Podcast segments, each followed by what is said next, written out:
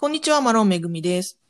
こんにちは、松本律子です。はい、えーこちらの録音はハワイ時間の2月12日金曜日の夕方6時頃に行っています。えー今週起きたハワイのニュースを5つダイジェストでお届けするハワイウィークリーニュース。情報元はハワイのニュースチャンネルや新聞を参考にしています。えーでは早速2月第2週のニュース行ってみましょう。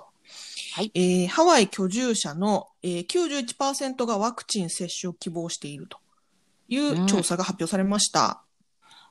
はい。うん。えーハワイ保健局が実施した最新の調査によると、ハワイ住民の圧倒的多数が新型コロナウイルスのワクチン接種を望んでいるという結果が出たと。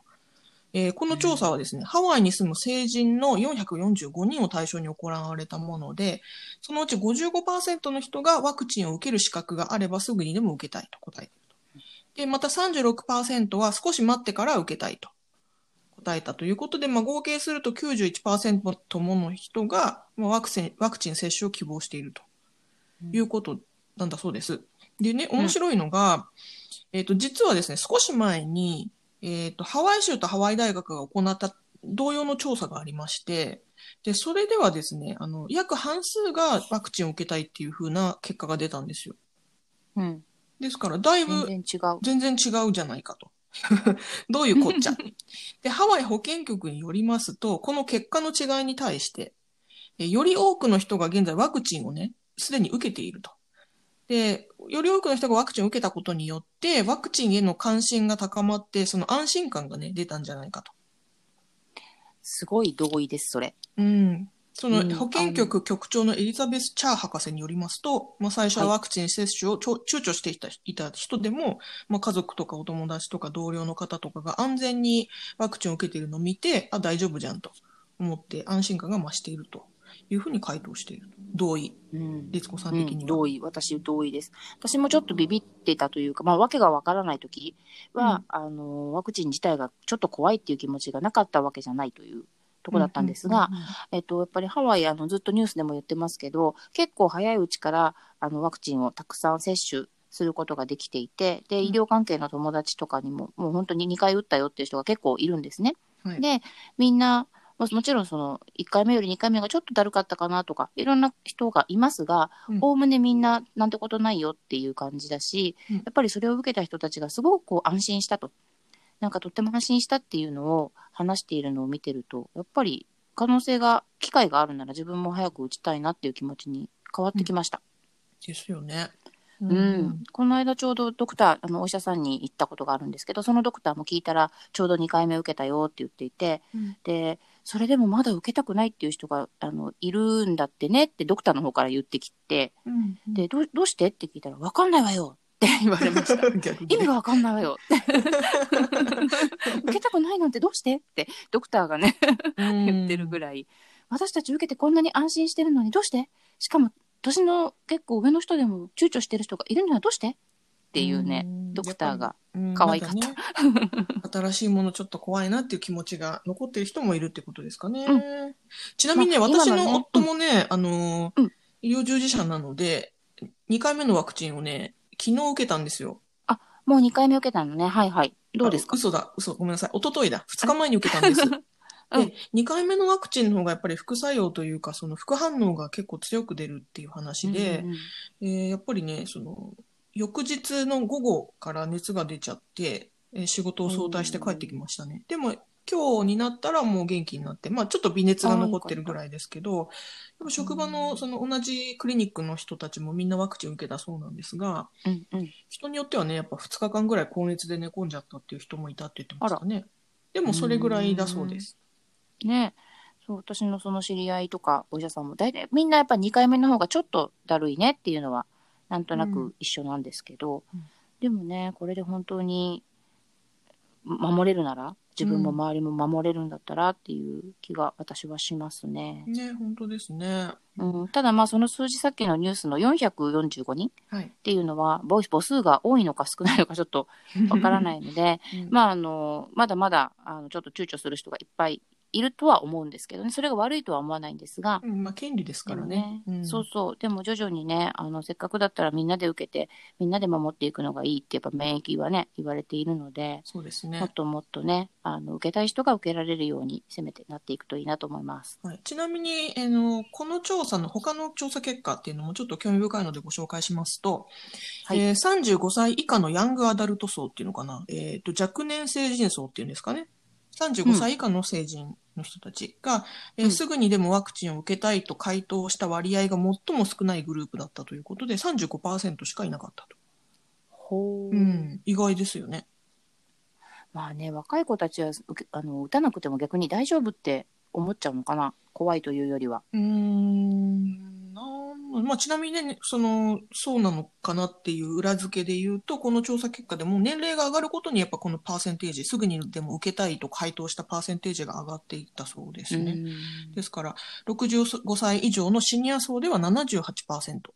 がワクチンを受けたいと回答しているそうなので、やはりね、あの、年齢が上がるにつれて、もうすぐにでも受けたい。でやっぱリスクが高いからっていうことだとは思いますけど。うんうんうんはい。ということでございました。これが一つ目のニュース。うんはい。では次、二つ目のニュースいきます。えはー感染拡大のメンタルヘルスの影響は、えー若い人ほど顕著だというえー調査結果が発表されました。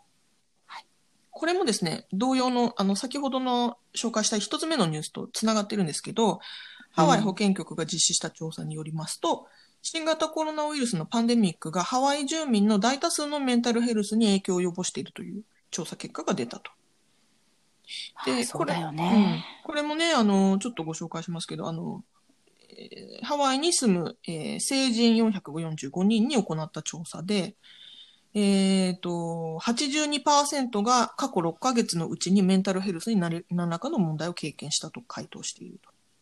うんで、そのうち、そのうちというか、まあ、その、え全体のうち50%約半数がパンデミック中に症状が始まったと回答している。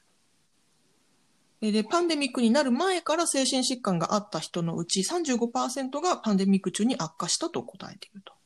まあだから、おおむね、あのー始まったり悪くなったりしますと。そういうことですね。うんそういうことですね。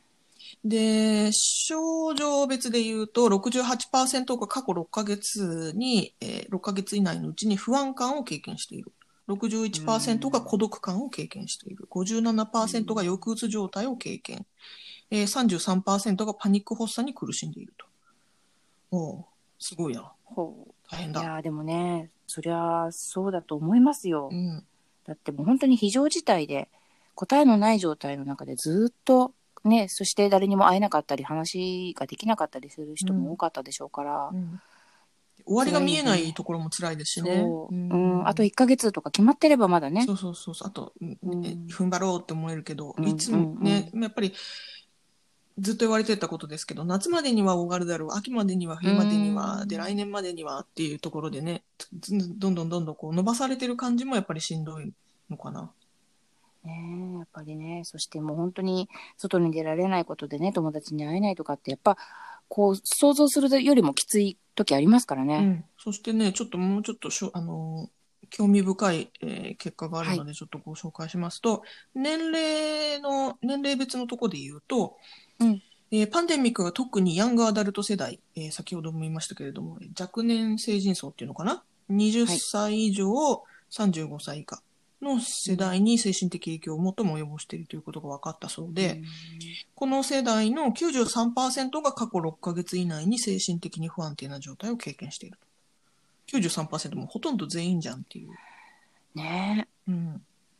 高齢者はちなみに、えー高齢者で、高齢者でイエスと回答したのは65%ということで、まあ65%自体も高いですけど、相当高いですけどね。うん。でも不思議だよね。その年齢の人たちってそんなに不安だったりメンタル厳しかったりするのに、うんワクチンは受けたくないのかしら。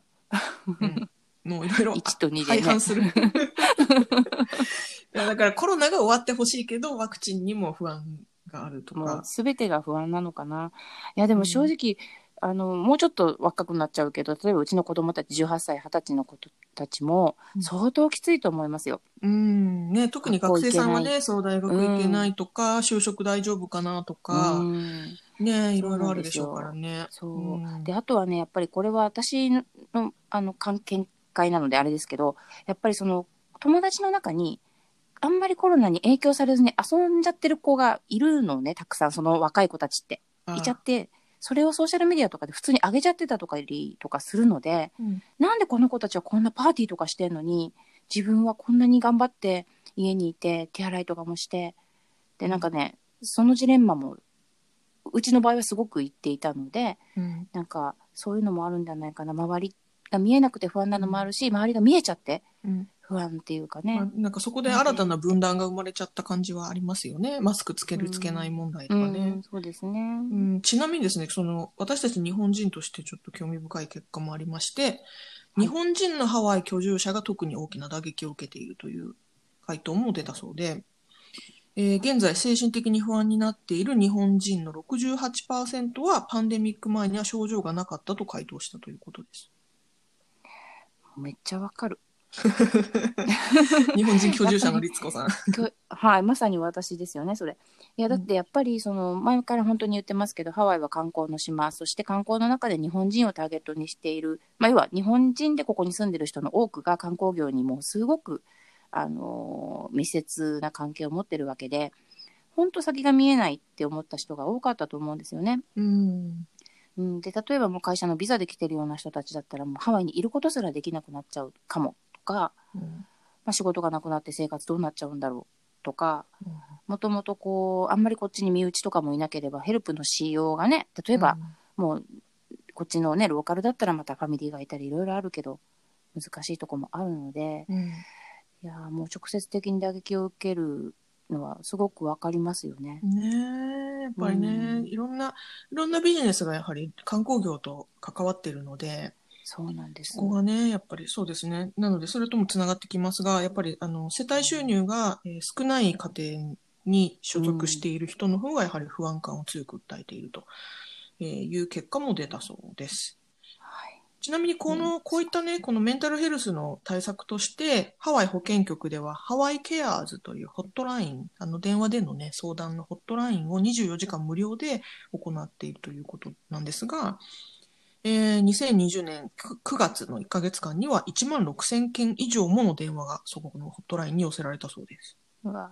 ーでもきっと本当に辛くて電話すらできない人もね、もっといるとすると、うん本当にすごい数の人たちが苦しんでるよね。うん、このハワイケアーズのね、存在を知らない人も多いでしょうしね。うんもちろん、はい。そう思うと氷山の一角なのかなと思いますが、うんまあそんな結果が出たということでした。なのでね、もし、あのー今ね、辛いなと思っている人は、あのあなただけじゃないよっていう、ですね。うん、ことですあね。りがとう。なんか、私に言ってくれてる？いやいやまあ私はね、今現在オレゴンに、あの、アメリカ本土のオレゴンに住んでますが、まあ、やっぱね、不安感はありますよね。まあそうですよね。もう本当みんなだもんね。みんなです、みんなです。うん、みんなだって思って頑張りましょう。うんなんとか。乗り切りましょう。乗り切りましょう。うん。はい。ということで、これが2つ目のニュースでした。はい。はいでは、次3つ目のニュース参ります。はい。えーコンピュータの老築化により、えー失業手当の支払いが遅延しているというニュースがありました。えーハワイ州労働省にある失業手当を処理しているコンピュータが古いために処理が遅れてパンデミックの影響による失業手当の支払いが大幅に滞っているという現状があるそうです。うん古いコンピュータ使ってるっていうのがすごくハワイっぽいなって思っちゃいました。まあ、あの、いろんなもののインフラがですね、弱い。うんでやっぱりね、その常にハワイ政府大財政なんですから、コンピューターをね、買い替えるというお金もないということなんだと思いますけれども、うん。えっ、と、パンデミック緊急失業保障プログラム、パンデミックエマージェンシーアンエンプロイメントコンペンセーション、通称 PEUC というものなんですが、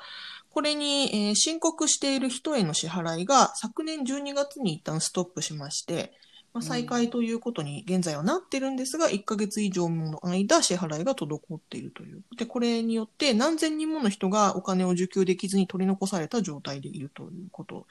でニュースが伝えてまして、あの、ハワイ州がね、もう徐々に、あの、頑張って処理してますよっていうことで、まあ、今週月曜日から約6万8000件が処理されて、えー毎晩最大1万件を急ピッチで処理中だと。ですので、あの、すでにね、徐々に支払われていってる方もいるようなんですが、うん。あの、その、なんていうの、政府としては、そのコンピューターが古いことに対して、憤っていると。ね 憤ってる。いやでももらえない人もっと憤ってるからね。うんいや、生きていくためにみんなギリギリだと思うんですよね。うんねまあ、あの、ハワイだけじゃなくてアメリカ、いろんなその失業保険にもいろんな種類があったり、いろんなパターンがあったりして、ちょっと私も全然、あの、全部はわからないんですけど。そうですね。その人の状況によって、ね。あなたの場合はこれがもらえますとか、あなたの場合はこの失業手当の受給資格がありますよとかね、ちょっと微妙に違うんで、ちょっと、難しいんですけどね。うん。で、それで逆に、それがわからないから、あの、うまくもう受給できないみたいな、そういう、あの、人的要素っていうのもすごくたくさんあると思うんですけど、うん。まあ、それに加えてコンピューターがっていうことであれば、うん。やっぱりね、あの、本当に少しでも改善していただいて、今頑張ってくださってるっていうことなので、うんぜひ、なんとかこう前進していってほしいけど。そうですね。なかなかねちなみにね、はいこのパンデミック緊急失業保障、こちらは3月3、さごめん3月13日まで支払われる予定ということで、ね、でもその後4月以降ねどうなるんだっていう、あどうなるんでしょうか。そう。もともとね、失業保険自体、あの、年内、去年の年内まではっていうような話があって、年内までもらえるならね、大丈夫だよねってみんな思ってて大丈夫じゃなかったっていうのがあるので、でね。ちょっとこの先も、うん、でもね、まあ財源もさ、なんていうの、底なしにあるわけじゃないでしょうし、うん。本当にね、ここからちょっとどうなっていくのかは、また考えると胃が痛くなりますが、で、まあ、あの、他にもね、いろんな、あの、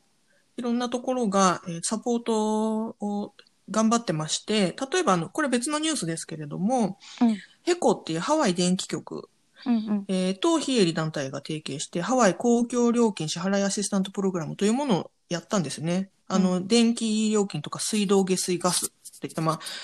そういったあの、公共料金の支払いが困難な世帯に対して最大750ドルを支援するというものだったんですけれども、これが、あの、予算があったので、先、あの、先着順で約2700世帯までだったんですって。そしたら、らもう開始31時間で定員に達して終了しちゃったという。でしょ？もう、全然もうね、足りない。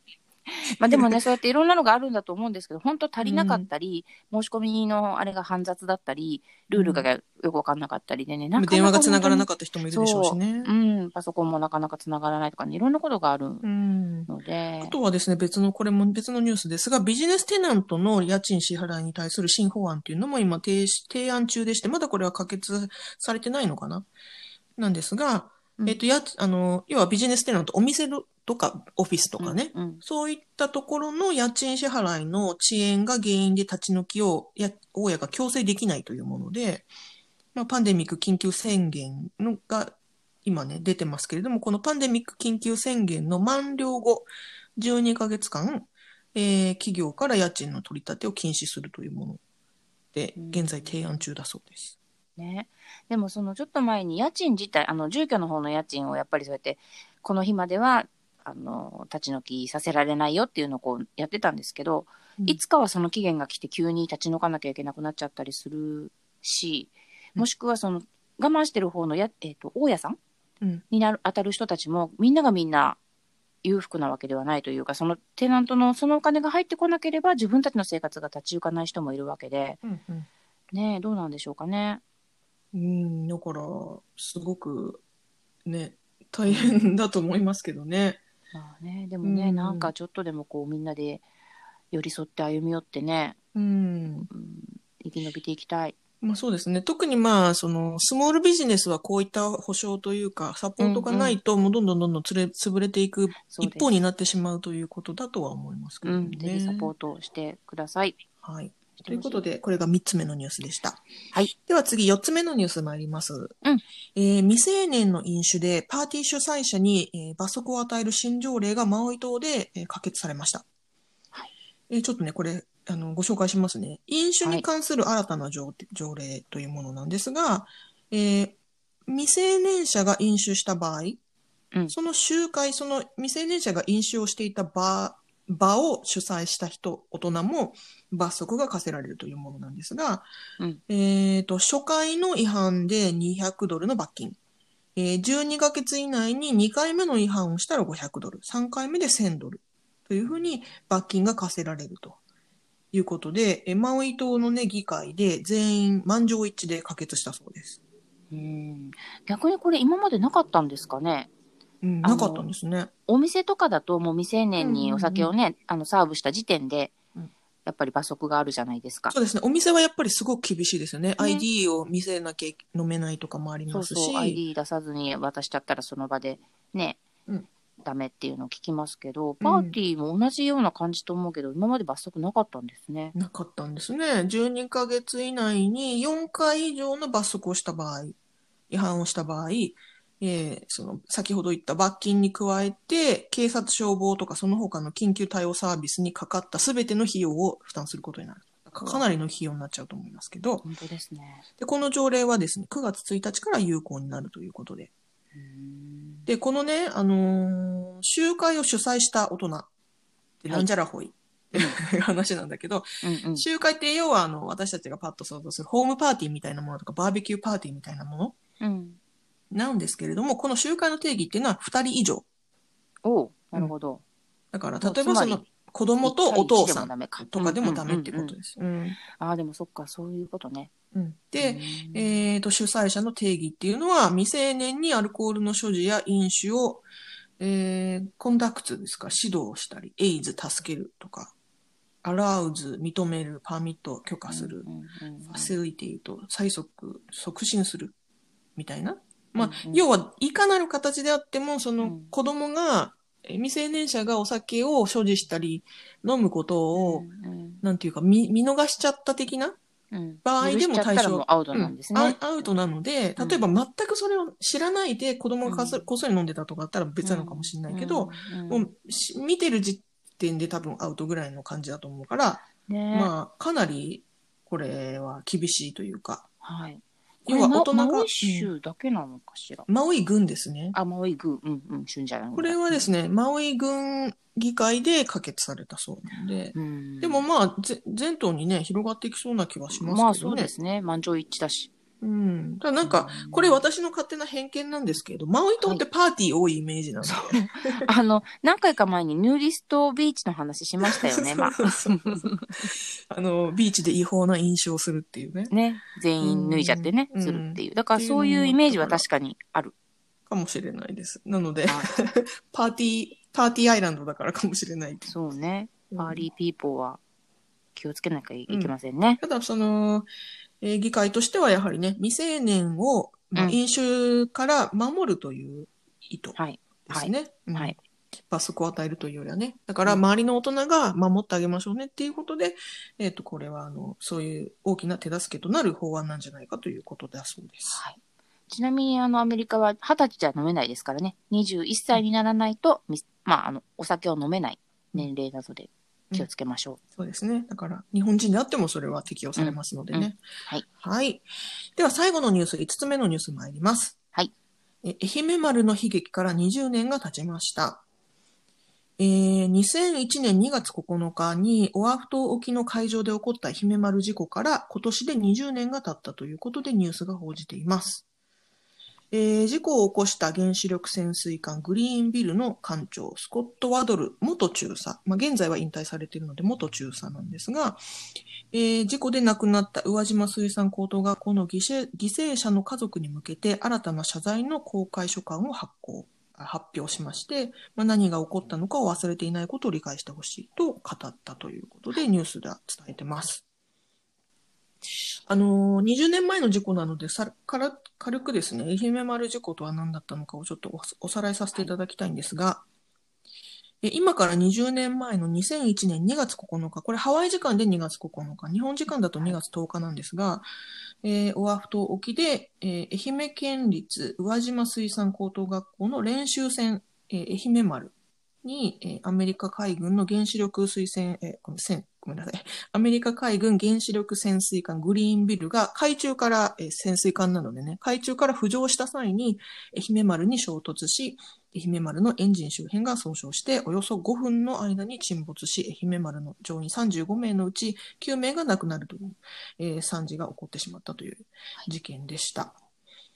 えーで、えーハワイにはですね、オアフ島のカカアコウォーターフロントパークにその慰霊碑があるということで、あの、うん。ご存知の方もね、はい。かと思いますけれども、はい。ちなみにね、ちなみにですけど、この愛媛丸の事故が起こった当時の、えー当時の首相首相が森ありました喜朗氏、ね。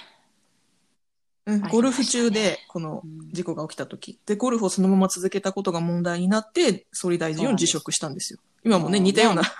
20年経っても同じますけどかいっていうね。まあちょっと、ね、学ばないのか悲しくなってうのもありますいや、はい。そうなんです、は愛媛丸。あの、はい私、2000年にハワイに移住してきたので、これの事故があった時、ハワイにいたんですね。うん、やっぱりね、すごく、もう、ものすごい覚えてます。覚えてらっしゃいます？ものすごい覚えてる。もう、この愛媛丸とうんうんうん9.11は、すごい覚えてます。うん、私もね、私は日本、東京にいたんですが、うん愛媛丸の事故の時は。ね。すごくものすごい覚え覚えてます。ていて、やっぱり、うんもうあまりにも痛ましいし、その亡くなったのがね、若い、あの、高校生がほとんどだったっていうこともあり、うん。あのもう、な、なんて言ったらいいんだろうっていうね、驚きが。うん。しかもこれはね、あのー愛媛丸側からは避けようがない事故だったんですよね、ね。別に愛媛丸に、あの、可否があったわけではなくってですね、もう本当に。はい。うん。そうなんです。潜水艦の方に完全に落ち度があってうん不注意だったということで、さらにその、大きさ自体も全然違うし、またその救出作業なんかもとても滞ってしまって、あの、犠牲者が出てしまったっていう事故だったんですよね。で、えっ、とですね、今回その、えー書簡をね、発表したワドル元中佐。まあ、この方が、要はその、その当時の、えーその潜水艦の船長さん、うんうん艦長さんっていうのかな、責任者ね。で、えーはい。事故後、えー海軍基地のあるパールハーバーに戻った時、罪悪感に押しつぶされたと語ってまして、えベッドで寝ている当時13歳の娘と妻を殺して自分も死のうと考えたと。まあ、当時は貯金も財産もなく、この事故により仕事を失い刑務所に入るだろうと考えて、まあ、妻と娘に収入を与えられないことを嘆いたと。まあ、今回ね、公開された書簡は8ページにもわたるかなり長いものだそうで、基本的にはその、主主にはですね、遺族への謝罪、また事故、事件の責任は、まあ、私本人単独にあるというふうに記されているそうで、またね、その20年前、事故が起こった当時に、遺族の方たちに直接会って謝罪したかったが、それを止められていたというふうにも語っているそうです。んまあね、センシティブすぎたっていうのもありますよね。うん、あのー事故当時、ま海軍と、まあ、アメリカ海軍と弁護士によって書かれたニュースリリース上の、あの、うん彼の謝罪、そのワドル元中佐の注意の謝罪っていうのがあったそうなんですが、まあ、それ自自体もね、まあ、自分の本意ではなかった。というふうにもなんか語っごめんごめんっているそうのが言えない立場にあったのかもしれないですけどね。まあ、謝っちゃいけないみたいな。私でもこれはちょっと本当にあの、慰霊、慰霊の式典に何回か参加させていただいたこともあるんですよ。あの、毎年行われていて、カカアコの丘で、慰霊碑があるところでね、イベント、はいイベントって変な言い方ですね。あの、慰霊祭という、ん？追悼式か、行われてるんですけど、うんうんやっぱりもうあの、日本からその遺族の方がね、いらっしゃるんですよ。息子さんを亡くしたうんご両親とかね。で、でもすごく感じるのが、あの、こんなことがあったらもうハワイを嫌いになっちゃうんじゃないかと思うんですよね。遺族の方々も。自分の子供たちを奪った場所だっていうことで、思思うんですけど、うん。あの、私がお会いして何人かこうお話もさせていただいたんですけど、ハワイには、あの、感謝してるっていうか、こう、ハワイは大好きですよって、もうあの、こうやって慰霊碑をも守ってくださってるしっていうので、本当になんかね、ハワイに対して、うん、嫌な気持ちにな、まあ、わかんないですけど、そう、うん、本当のとこわかんないけど、うん毎年ね、来てくださっていた感じがね、もう、本当に、毎回胸が詰まる思いでした。うーん。本当ですね。うん。うん、私、あの、当時覚えてるのは、その、うん船をね、沈んでしまっ、沈没しちゃった船を引き上げるかどうかみたいな話だったりとかね。で、やはりその、亡くなった方たちの遺体を引き上げられないとかね。なんか、そういったことが、すごく、あの、ね覚えていて、亡くなったこと自体もショッキングですが、うんね行方不明の状態、いまだにね、あの、遺体が引き上げられてない方もいるんですよね。そうですね。うん。ですからね、まあ、いろんな意味で、やはり忘れてはいけない事故だなというふうにうん思いまあ今。年はね、あのいつもその日本からあのいらっしゃってやっている式典も今年はハワイにいる人だけで、もう本当人数も少なめで行ったというふうに、うん、うんそうパンデミックだからっていうことですよねっていうことを聞いてますけど、あの、んまた慰霊碑に手を合わせに行こうと思います。うん。またね、その、あの、慰霊碑があるのが、カカアコウォーターフロントパークっていう海沿いの公園で、うん丘になってるね、芝生で、すごく素敵なところにそあるんですよね。う。ね。で、風海がが吹いて見渡せて、で、あの、その慰霊の日があるんですけど、それもね、ボランティアで、えっと、ちゃんと定期的にこう、綺麗にしてる方々がいてくれるので、うんもうすごいいつ行ってもピカピカではいお花が手向けられていたり、うん千羽鶴が置かれていたりうん。するんです。はい。うん。ですね。もうね20年かっていう本当ですね。うん。ね早いのかうん長いのかっていう感じですが、はい。最後のニュースは、えー愛媛丸の、えーえー愛媛丸の悲劇から20年ということでお伝えしました。はい。以上、えー今週のニュース5つ、えーお伝えした、はいえーいたしました、えー概要欄にソースのリンクを貼っていますので、ぜひご興味のある方はご覧ください。以上です。えー今週もどうもご視聴ありがとうございました。